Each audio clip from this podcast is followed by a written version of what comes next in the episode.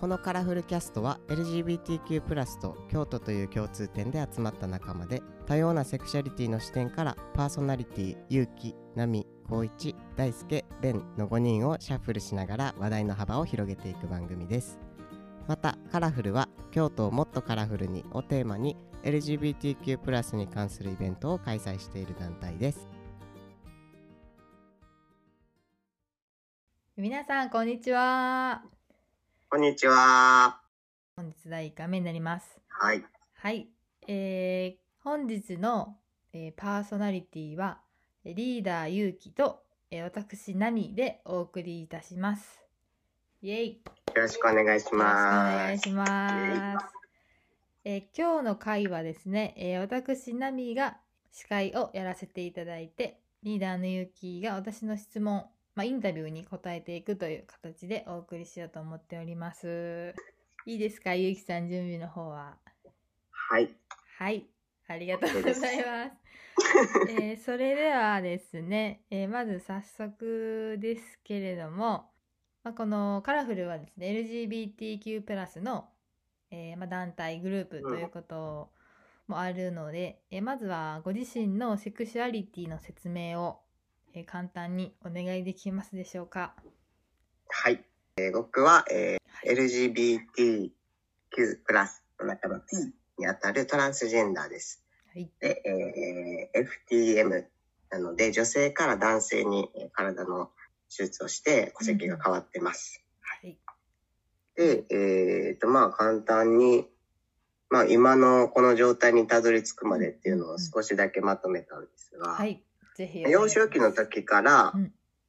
まあ自分の性別に対してではなくて、こう性別が二択しかないっていうことにどっちかって言ったら違和感があって、うん。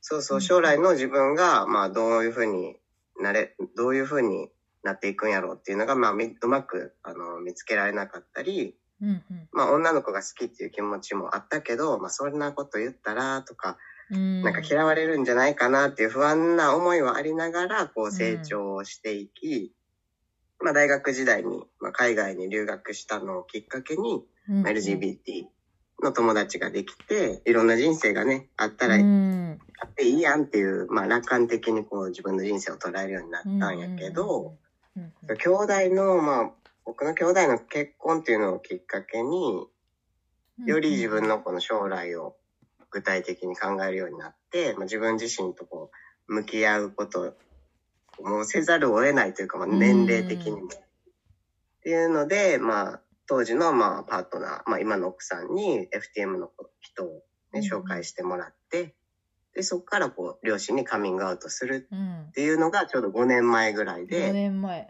それからまあカウンセリング受けたり、ホルモン注射して、手術して、うん。戸籍変更して、うん。で、今に至るみたいな感じかな。なんかここの5年で結構こう変化がすごいあったかなっていうのを。んなるほど5年間で結構変化が大きかったということですね。はい。はいえーそれでは、まあ今からちょっとインタビューをしていこうと思うんですけども、はい。はい。えー今日はだいたい3つぐらいお願いしようと思ってます。まず1つ目は、リーダーのゆうきさんから見た、えー各メンバーの印象を、えー一言でお願いします。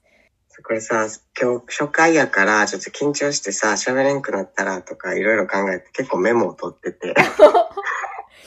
なんか書いてたらさ、え一言じゃない結構いろいろ出てくると思いながら。まあ、まあ、みんなの紹介というか、これからまあ、あのー順番にこう、パーソナリティを変えながら通っていくわけなんですが、はい。まあ、紹介なんで、まあ、個人的な印象も、プラス、まあ、紹介というか、まあ、印象やね。紹介兼ねた印象ですよね。はね、まあ、はいインタビューなんでしょう。そうやね。一応、印象をこう答えていこうと思いますが、はい。まず、まあ、インインタビューしてくれてるナミちゃんの印象は、はい。私。一番最初に、初回のミートアップのイベントに来てくれてそうたですね。はい。時に、LGBT のことは知らないけどっていうので、まあ前向きなメッセージに惹かれて来てくれたっていう、うんうんうん。な、な、そう、なんで来たのって聞いた時に、そその、その答えをスッてこう返してくれた時の、その、話してくれたその表情みたいなのをうん。ずーっとこあ、う、覚えてくれてます忘れられなくて、ええどんな顔してたんでかそういう私。その姿が、まあ、だ第一印象と今も変わらへんけど、まあ正直な人やなって、こう、正直にそういう嬉しい。素直な意見を言える人やなっていう印象です。ありがねとう、ございます。あとはなんかあの色彩感覚が素敵やなっていうの。色彩感覚本当ですか？うん。ななんか普段のね、アイテムを見て、ありがとうございます。さりげなく嬉しいそ思ってます。ね、今日もみんなあの、映像見れへんけど、ズームで、後ろにね、またドレス飾ってるしな。そうですね。夏になったらもうこれはワンピースです、結構色がついておしゃれやるなと思って好きですね。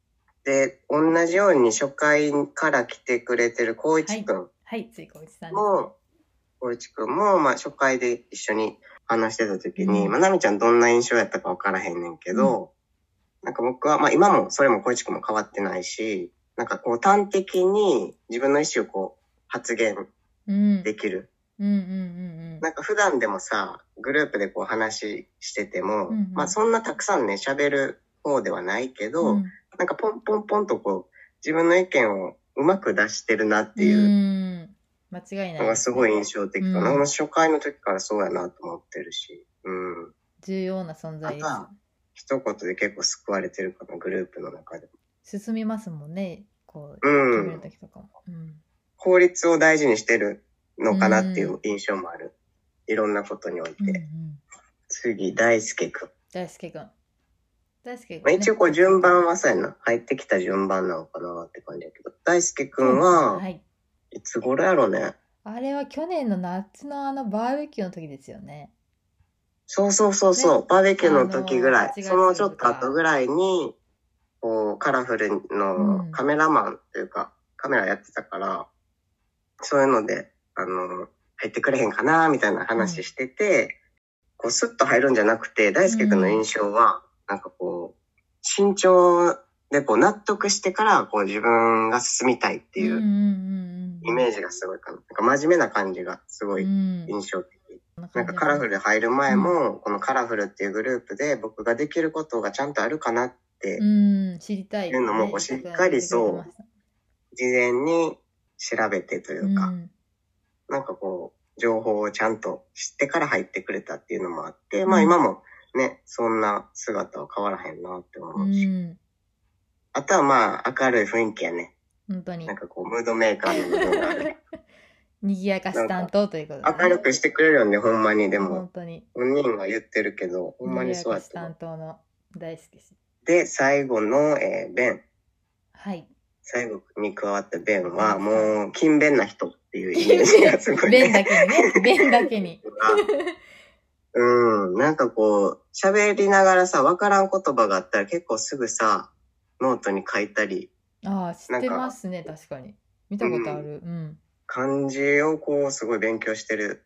まあ、留学生っていうのもあるんやろうけどな。でもまあ、そもそものこう、勉強することが好きな人なのかなっていう印象。雰囲気すごいなんていうかほわっとしてるけどそうそうそう、僕も思った。こう、人懐っこくて話しやすいねんけど、すごいなんか、難しい言葉をポンって、わかるそれ。でなんかもう、す何ごいな。そんな知ってんみたいな。のみたいなありますよね。かな、僕の印象。うん。そんな感じ。でも、なんか第一印象と全然全員変わってない。あいいことやなそって思う。れは。そうですよね。私もそうかもしれないです、うん。各メンバーに対して。うん返ってこううん。考えてたら懐かしいなと思いながいやら。本当にもう2年ぐらい？え2年？いや、もうねいるぐらいな気がするねんけど、えちょうど1ーあ年。1年か。まだ1年なんですね、うんちょうど一年やった意外と1年だった、うん。いやー早かったですね本当に1年。なんかでもほんまに2年ぐらいいる感じ感がじします。よね。うん、うん。で本当にこの5人でこのねカラフルキャストも始められることができて。えこれからその、はい。今紹介していただいた、まあ、5人が登場して、えーこのカラフルキャストを進めていくので先ほど、えーゆうきさんが言ってた、まあ、印象をちょっと思い浮かべながら聞いていただくとさらに面白いのかなと思います。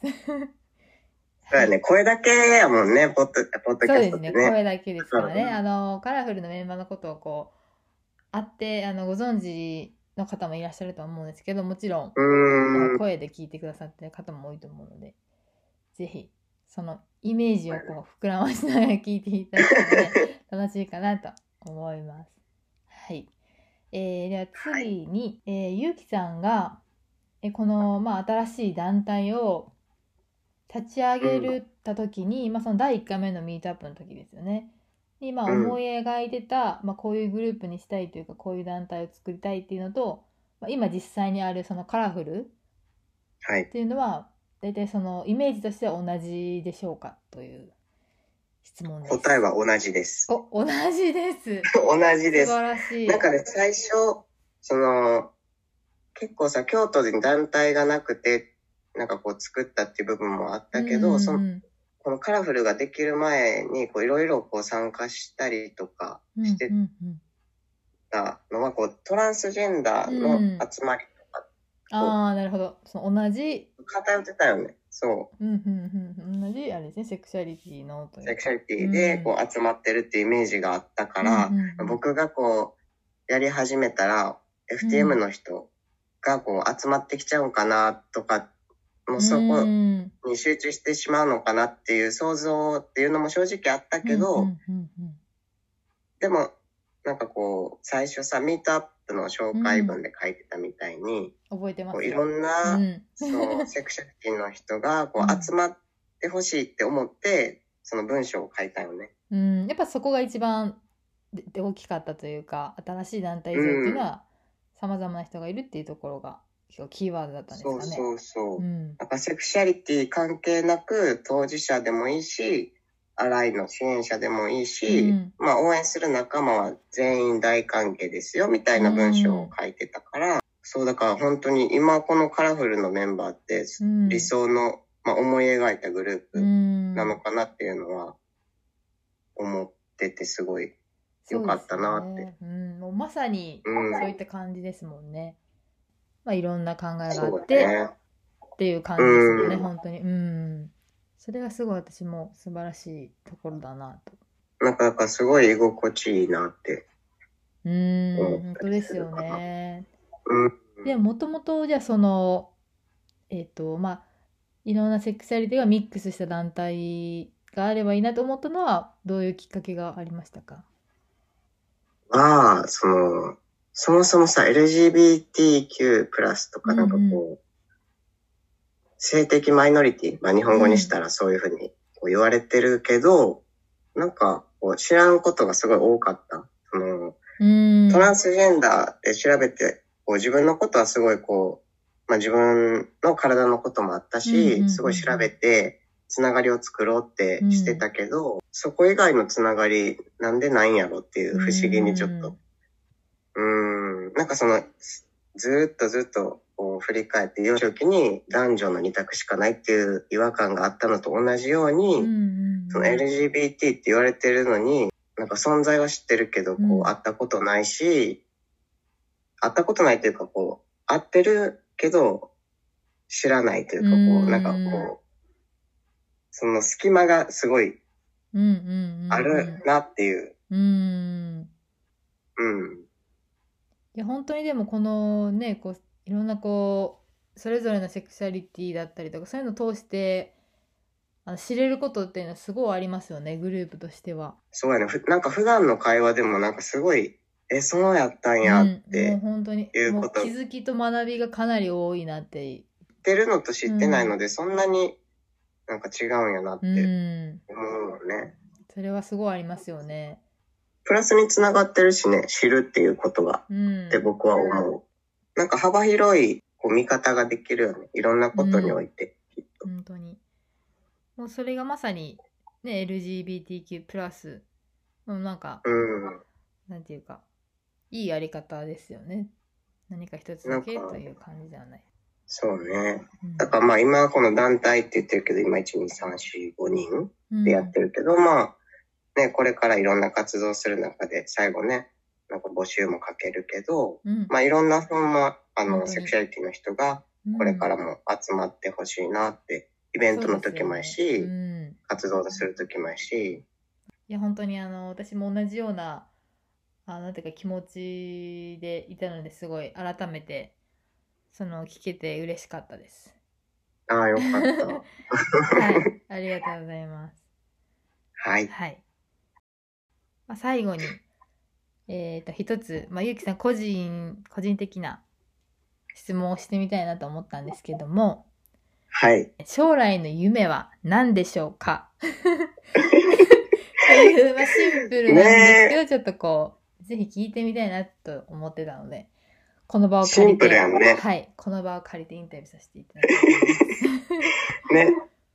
いや、改めてそう、え、将来の夢かって、考えたもんね。なんかこう、大体さ、20代ぐらいでさ、なんか子供の時とか、まあ、進路考えて進んだ、うん将来の来てるやん、言ったら。まあ大僕年来ますよね33なんやけど、もうなんか、今から将来の夢って思ったけど、やっぱりでも、こういうことしたいな、ああいうことしたいなっていう、こう、職、仕事とか職業っていうのとは別に、なんかどういうふうに生きたいとか、うん、なんか、ざ、なんかそういう生き方に、あり方みたいなことですよね。そのそうそうそう何かするっていうよりかはこうありたいみたいな方。うん、うんっていうのに変わったなっていうのがし、なんかこう、自分の中でもなんか、あ、年取ったんやなって思ってるけど。いやでもそうかもですよね。何か考える時って何がしたいとかいうよりもこういう風な人になりたいみたいなのはやっぱ出てきますもんね。うん、なんかいろんな人に出会ってそういう風にうーん。もなったんかなって思うねんけど、うんまあでも、、こう、夢って言ったら、うんうん。まあその仕事以外で、うんうんまあ自分がこうやって、今カラフルのみんなとやってるみたいに、うん自分が自分らしくうん。入れるような、そういうなんかコミュニテ自分が自分らしく入れるコミュニティ。うんうんィ、うん、っていうのを、まあ大事にしながらうんうんうん生きたいなっていう、まあなそういうので、こう、そういう場所で成長したいなって、なるほど。自分が自分らしく入れるコミュニティの中で生き続けるみたいなことですかね。そうね、漠然としてるけど、でもなんか、本当重要なテーマというか、もう課題ですよね。結局そこに行き着きますもんね。いろいろ紐解いていくとね。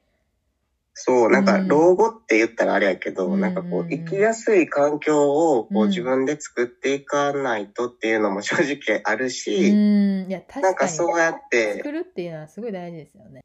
こうやっぱり待っててもね、変わらないそうそうそうそう、もんね。自分で動いいてそういう場所を作って、やっぱ仲間が大事やなと思って、それにも。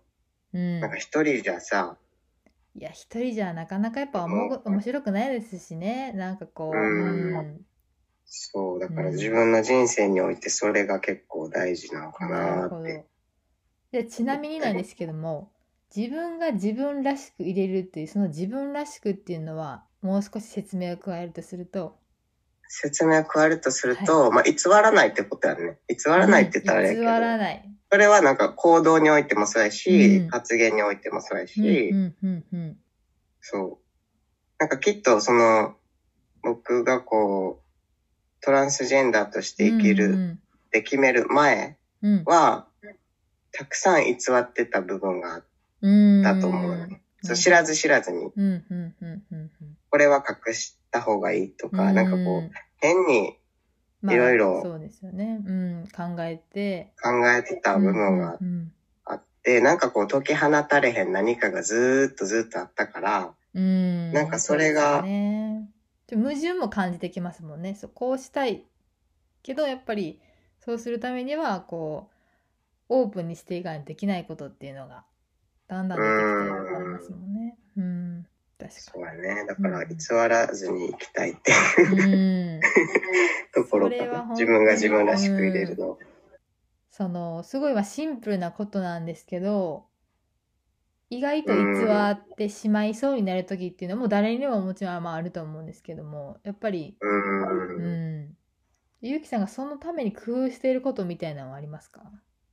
自分らしく売るためにこう心がけていることというかまあ意識していることというか。ええ あなかったらないでは大丈夫です。なんかあるのかなと思いました。なんやろね。理解しようとまあ、だから相手をこう思いやるから嘘はつかないし、嘘はつかないっていうかあれ誠実に向き合うっていう。ん。そう、なんか向こうも誠実にとか、まあ心を開いてくれるんじゃないかとか、うん。そういう関係が結局自分らしく入れる環境につながるのかな、みたいな。自分一人じゃ完結できない、この自分らしさうんうんうん。いや本当そうをですみんなが作ってくれてるうん。イメージ。本当に。あと一つさ、具体的にはい。これやりたいって思ったのが、おはい。あの、今、そのパートナーとうんうん。ね、結婚して、で、これから先どうやってとか、まあ、ね、こう、次々こう、目標がこう、目標とか、やりたいことがこう、できてくる中で、やっぱりこう、まあ、今いいひんけど、うん。まあ、将来もいるかは分からへんけど、子供っていう存在、うんなるほど。一緒に、まあ自分らの趣味の旅行、家家族旅行をしたいなっていうのが、うん。具体的な大きい夢かな確かに。うん。いやそれ叶ったら本当にもうここの場所で報告しましょう。これは本当に報告します。報告しましょう叶ったらね。うんうんですごく夢があるなといううんそんなところですね。将来の夢を。ありがとうございますゆうきさんらしい夢で ほっとしたというかいやこれぞゆうきさんっていう感じでしたはいとはい。いうことですね。えー、まあ、ここまでの話を聞くと、だいぶもう、ゆうきさんらしさ出てると思います。言ってるんか。え、出てたと思います。そうかな。はい、出てたと思います。まあ初回なんでね。まあ、これから、まあ、あのー何回か聞いてもらってたら、僕の印象も、変わってくるかもね、しれないので。はい、はい。思います。よろしくお願いしますしくお願い。します。はい、はいありがとうございます。えー、とありがとうございますはい、ありがとうございます。えー今日は、えまあ、第1回目ということなので、まあ、順番に、えーまあ、メンバーの自己紹介だったり、こういうインタビューっていうのを、えーこれからあと数回していこうと思っております。はいありがとうございました。はい。ありがとうございましたえーとこんな感じでですね、第1回目を終えようとしております。えっと、初めてのですね、司会と初めてのまあインタビュアー勇気ということで、そうね。慣れない二人が初回をこう、になってますが。かなり角楽しい感じと言いますか、はいちょっとグダグダ感もあのあったとは思うんですけれども、まあ、これが逆に言うあのもう素な感じなのかもしれませんね。割と普段の感じで、そうね。はい、お話しさせていただきつつ、まあ、ちょっと知ってもらえたらなと思ってお話しさせていただきました。はい。えーでは今日はここまでにしたいと思います。はい。えーありがとうございます皆さんありがとうございました。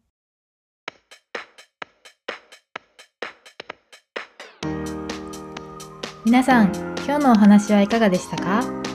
カラフルキャストに関するご質問、ご感想は、ハッシュタグカラフルキャストまで送ってくださいね。また、カラフルでは定期イベントとして毎月第2日曜日に鴨川でのゴミ拾いを行ったり季節に応じてお花見バーベキュートークイベントなどを開催しています。詳細はカラフルのホームページ Facebook ミートアップアプリ等に上げておりますのでぜひチェックしてみてください。さらに11月7日には京都初のレインボーパレードを予定しております。カラフルスタッフとしての活動に興味のある方また、レインボーパレードのボランティアに興味のある方は、info アットマークカラフルハイフン京都ドットコムまでいつでもご連絡ください。それではまたお会いしましょう。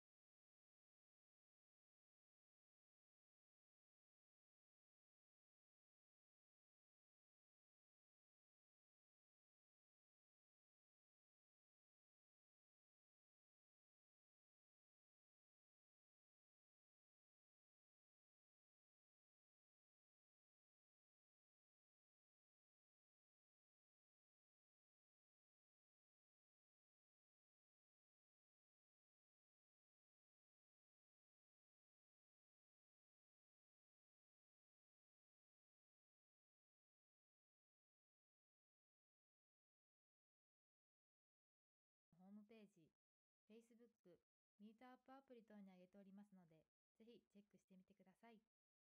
さらに、11月7日には、京都初のレインボーパレードを予定しております。